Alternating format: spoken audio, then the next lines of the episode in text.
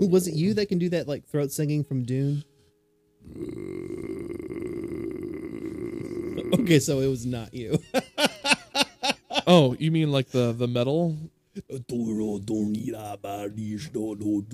Luke was better at it than me. Was it? Sure. Oh, was it? Yeah, yeah. You're listening to the Gift Horse Podcast, a red pilled commentary on life for your ears only. And now, here's Tim and Connor.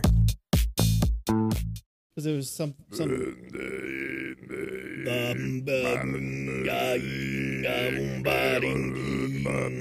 Wow! I found it. I found it. Woo! Yeah, right in the, the back I would. throat. I've been trying to That was trying, good. trying to imitate that, but I found it. I found what they're doing with their throat. That's great. Yeah. Oh my gosh! It starts off. That's great. It starts off with that chanting. Mm-hmm. So great. I cannot wait for part two. Here's the thing. Sure. Yeah. I love the first one so much Uh-huh. because it's just so artistic and the director is not really known for franchises. The French Even- dude. D- Villeneuve. That sounds pretty French to me. Yeah.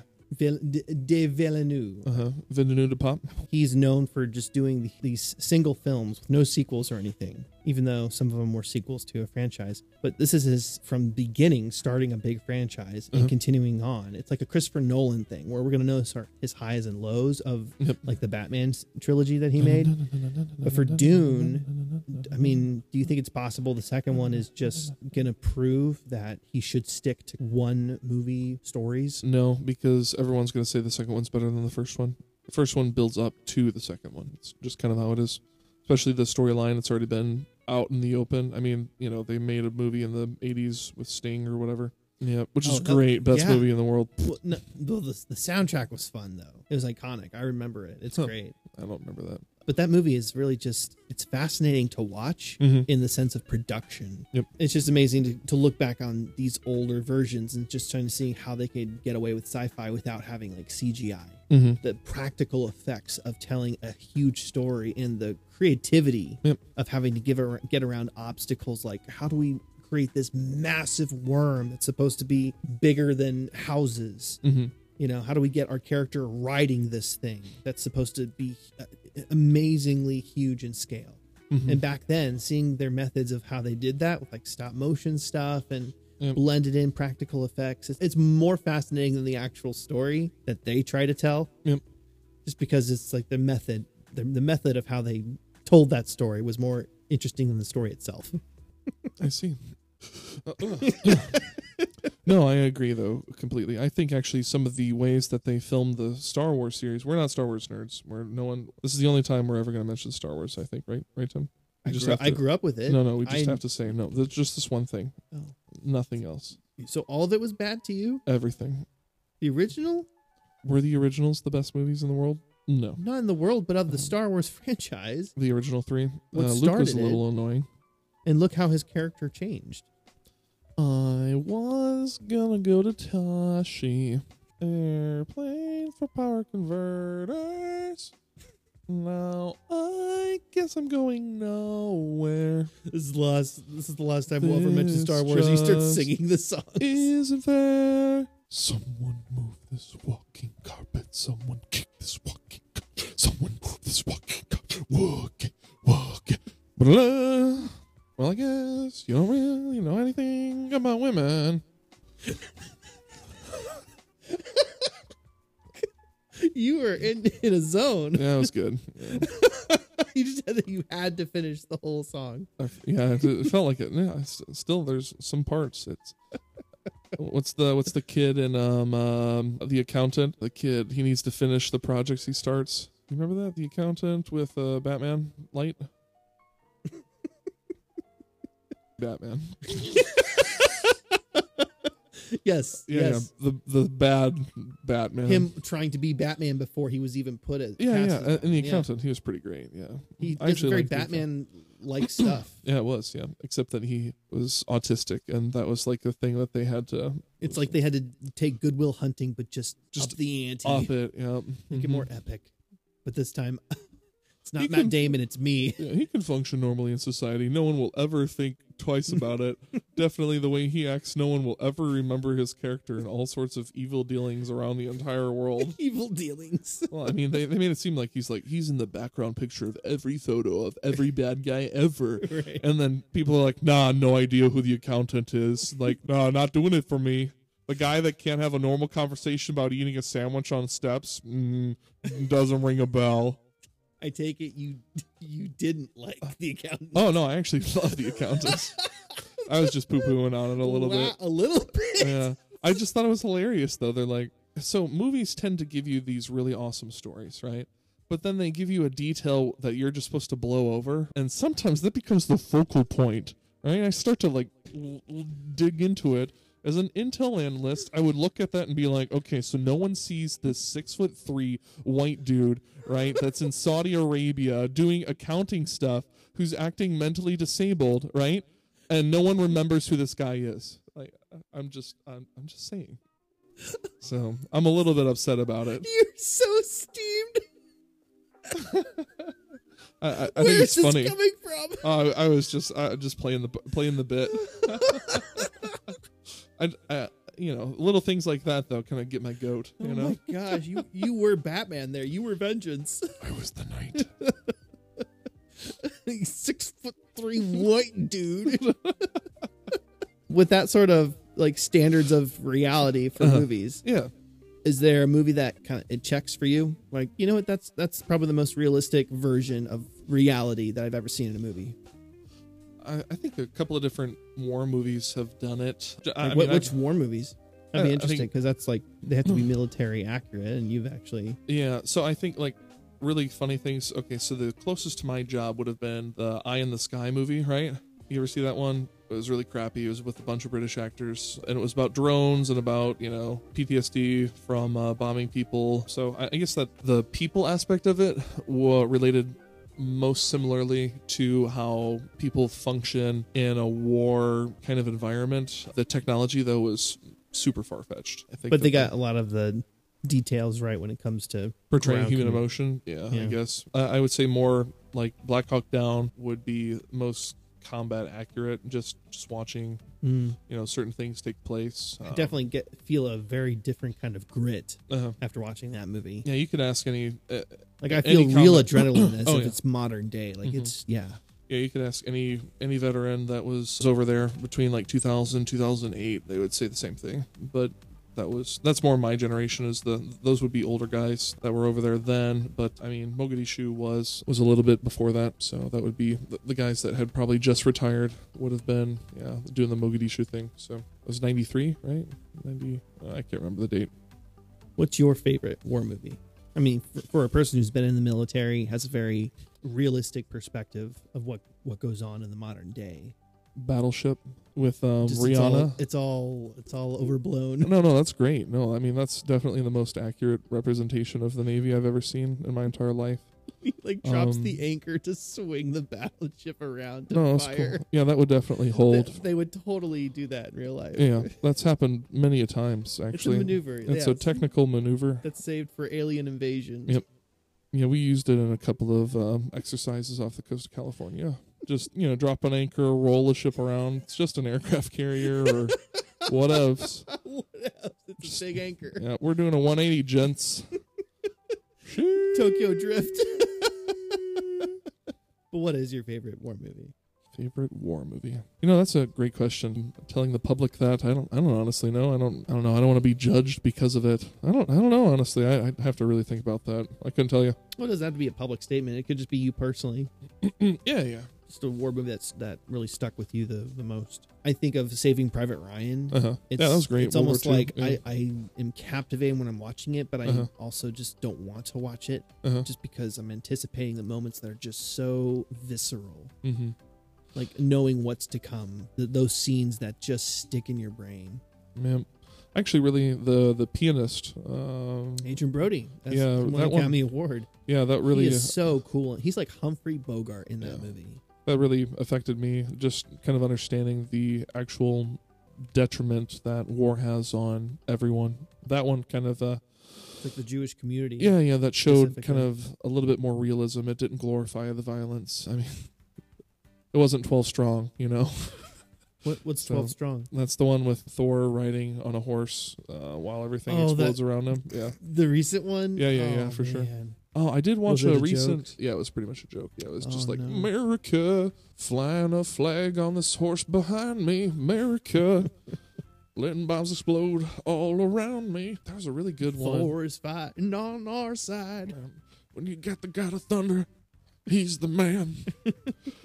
we can kick butt in. Afghanistan. Thank you. I'll be here all night. I used to charge fifty dollars an hour for singing. Now here I am. Thank you, thank you, thank you. I'd make this one out to my. Oh, what's that? it's exactly what you heard. It's called slapping. Nice. Oh, nice. I like it. Did you Will Smith me or did I Will Smith you? I, I, the sound effect of you even being struck is also covered. Oh, nice. It What's the was difference between applause and cheering? cheering has vocal. One's a cause, the other is an effect. No, they're both effects. No, cheering is trying to cheer on their team, and an applause is a reaction to something. No, they're both effects. You're wrong. Go home. You can cheer and applause at the same time. You can cheer. Well, then As a form of applause. One. Oh, Oh, it's that one. it's children cheering. Oh, wow. Could have really. Uh, Yeah. How often do you want to play children cheering on your podcast? Hopefully never. Like, do you think anyone would take something seriously if you were like, "Here's some good news"? What's the good news, Tim? Donate to the Red Cross today. Actually, the It just does not take anything seriously. yeah in Haiti when the Red Cross got like six hundred million dollars to build houses, they uh, actually only built six houses. So don't donate to the Red Cross. Donate to like Doctors Without Borders or someone that actually does stuff. I can't believe that's real. That's that's real. I cannot Believe believe, it. that. That's just so bizarre. Because like even at the grocery store, I see the option to donate to Uh-huh. so and so of whatever's happening. It's a Ponzi you scheme. always just think of okay, yeah, well these causes, these really big organizations, you know, saint Mhm. Jude's Hospital, that kind of stuff. Yeah. That these are going to very honorable places, or all of them are. mm-hmm. And it's unfortunate to know that they're yeah, some very schemes that are covered up to not help at all. Now you can play the applause or the cheering.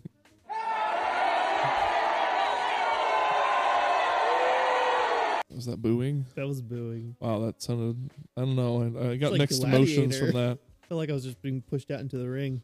Oof. Okay, if you were put in a gladiator scenario a Piscatore. where you were being trained at a Piscatore. I already know the answer to the question. You don't even have to finish. What type of style would I fight, Tim? It would be a Piscatore. I would be the dude that has the fishy looking hat, right? I don't have a shirt on because I'm a badass. All right. I'd have the frickin' trident and a net. All right. I am a Piscatore gladiator at heart, in my soul, and in my mind. You can't take that away from me.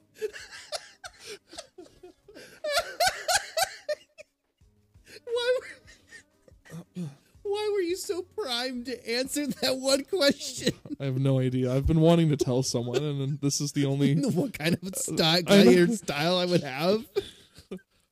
amped. That's an animated segment. That's where I would take that segment, give it to an editor, and be Yeah, yeah. like, put this into a cartoon. Oh my gosh, that would be is great. hilarious. Put that on our. just slowly, just like you talking yourself of what you would use. Uh-huh. Oh my gosh! Wow, that was. Mhm. Where is this coming from? I was just ready for it, man. Freaking ready. Man, this is all great stuff. This is like a, a two weeks worth of content because I'm Excellent. dropping like two a week. Nice. Well, you're gonna have to have some editing in there. Lol. Yeah, I Lol. actually had to get another subscription to trial of Descript, Uh-huh. and I just kind of plugged in my next Google account and Mhm. got three more hours. Nice. So it's like great. It's like it's kind of the feeling is like having that software is like taking first class in a, you know in a plane Yep. and then having to go back to coach the next flight. Mm-hmm. Like after having first class, I, I it's like I'm not going back. I can't. I won't. Uh-huh. Yep. the Seinfeld. yeah, whoa. I can't. I won't. How many times have you actually ridden first class? Only twice. You? What were the occasions?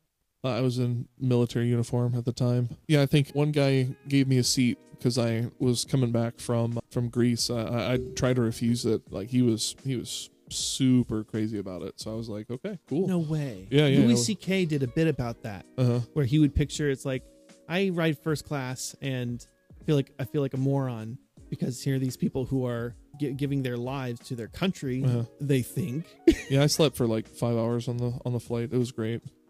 Yeah. that's so cool. Yeah, Can't believe and someone being actually six did foot, that. yeah, being six foot seven, I, I mean, like having leg room is, is a glorious thing. Do you know what I do on a flight, Tim? Uh, You you might actually. th- This is cool. This is like some good like top tier self help for tall men. All right. Oh, I yeah. actually bring a jacket, and I tie my legs together. I tie them in front of me so that they stand vertically. Right. That way, if I fall asleep, my legs don't splay out, and I bump the two people next to me. yeah.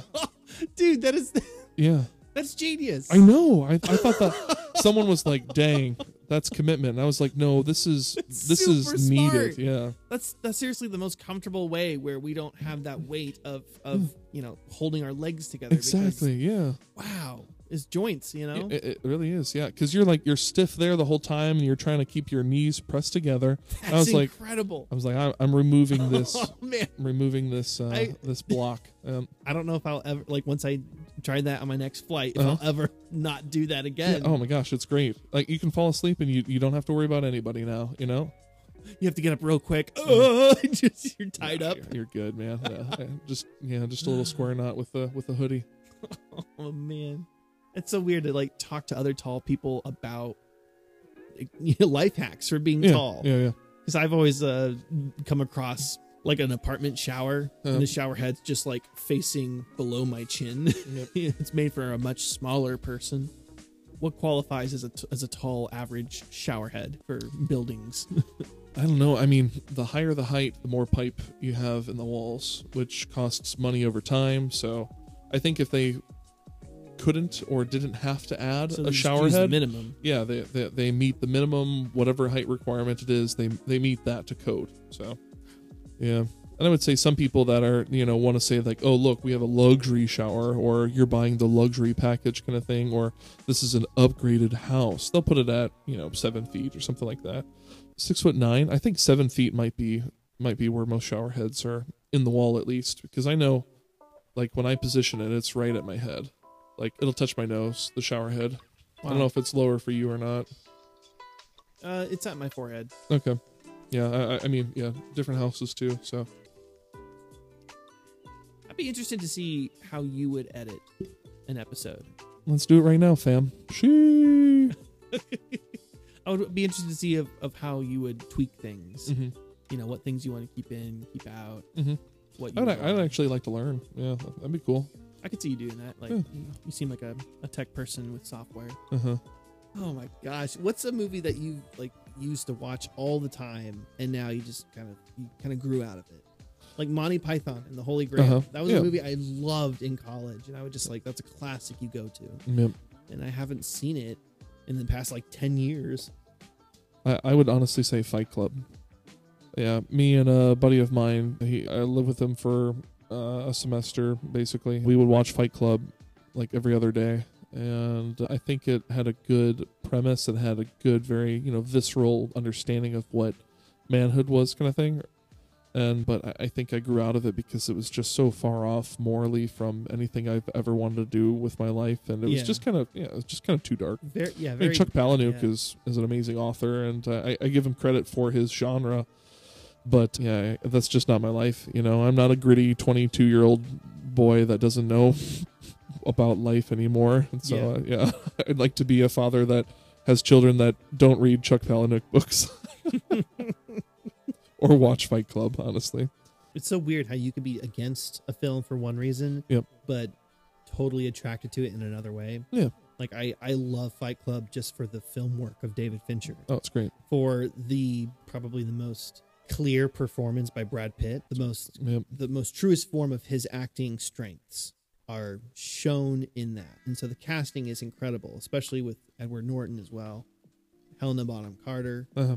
I mean, just so much about that is it was so well made. you know, story and message alone. ahead you know, of its separate. time. Yeah, that was that was the perfection of you know the year 2000 or 1999 or whatever it was. I think I it mean- was 99, honestly. I mean, it's like this guy. You can definitely tell his style of stuff. Mm-hmm. Like when it comes to he did the Social Network. Yep, He takes tone very seriously. 1999. Yeah, just had to verify. I, I figured it was right before Y2K, just because a lot of the inferences in there were kind of tied to the, the Y2K collapse. Oh no, the paranoia, that kind of thing. Weird for like the movie industry to like keep doing business as normal with the fears of this could ruin our technological industry of how we do business. What are you talking about? If if Y2K actually did come true to be this Oh, thing I that see. all Uh, the machines were like reset or something. that would have been cool. That's apocalyptic kind of level. Eh, not really. Well, it's like worldwide shutdown of, of like commerce. Of energy, yeah, commerce, yeah. It's like if all I think the it'd do a lot of good. Be zeros. I think to a certain extent it'd do a lot of good. But that's just my own personal opinion. Well, it would do more good now than when they were kind of like That's true. Yeah. before they got kickstarted Uh-huh. into a, I think the 90s was kind of the pinnacle of American society. really Yeah. the nineties. Yeah. Man, I I never want to bring up the nineties. I'm kind of like embarrassed. I was I grew up in the nineties. Like it's cringy to me. Eighties is cool. Uh-huh. Seventies is uh, disco, Uh, and then beyond that is just like classy. Uh-huh. But nineties is just kind of this awkward stage of boy bands and hip hop stars and Britney Spears and Mhm. Backstreet Boys. yeah, maybe the early 90s then, but It's just so Still think- dated. yeah, still 80s think, is looked fondly on 90s is like oh my gosh i grew up with this this is so embarrassing you know i know all the lyrics to toxic Ba, ba, ba, bye, bye.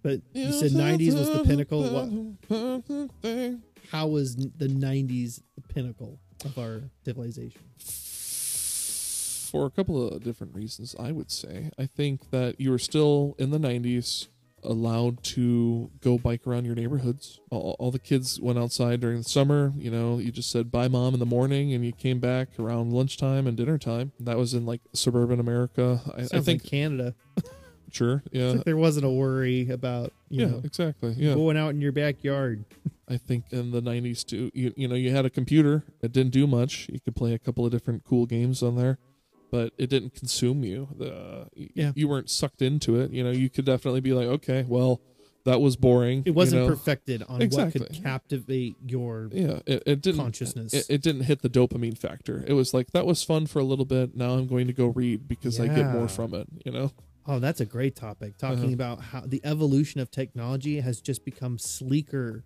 to be more aesthetically enticing Uh-huh. visually, like the Yep. refresh rates, you know, the Yep. motion, the amount of graphics and pixels and stuff. The, the more information that can be put into our eyes Mhm. is what is just all consuming. Eventually, we're going to get to a place like with virtual reality where it, it really does take over your senses Mhm. and then it starts to mess with your brain. You know, that's how close, like, that's how much information is being drilled into you and Mhm. overloading your senses. We've just evolved into perfecting how we can totally take the attention of the human mind.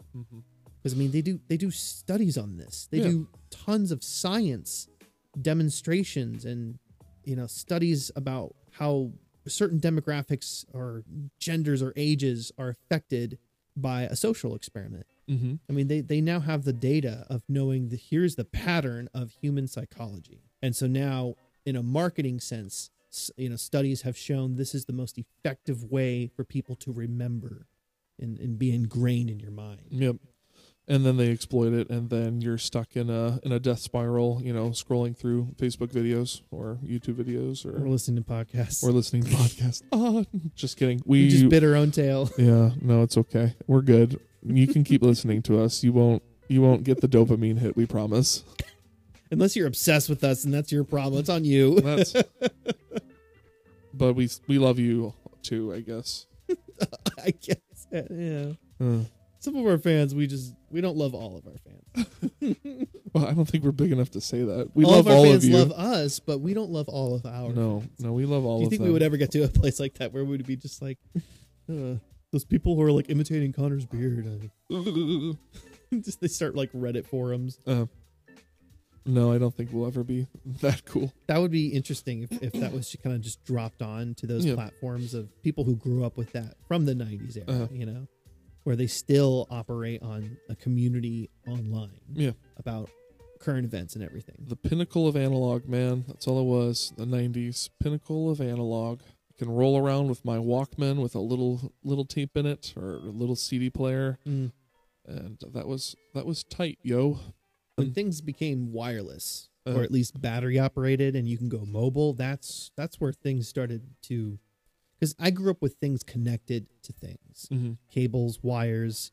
You had to have something with a wire to keep it tethered. Yep. And then when when like my dad showed me like one of the first model of car phones or mobile phones, Mhm. you know, you would flip down the bottom part and you have to pull up the wire and it's just like hello. It well, it wasn't that black brick. I think that was like the first car phone. Hello, operator. uh, got me connected to Sally. hello, Okay. operator. One moment, please. One moment, I'll connect you. How can I direct your call? I love the audio of old time things, like, Uh-huh.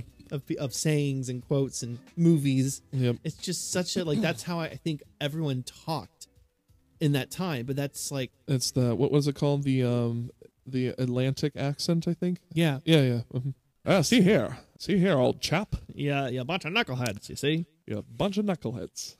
that quack doctor? That quack doctor was talking to me about my wife and my children Straight to the moon. straight to the moon. I swear I'll punch him or something. Kiss, kiss him? No, that's the wrong era.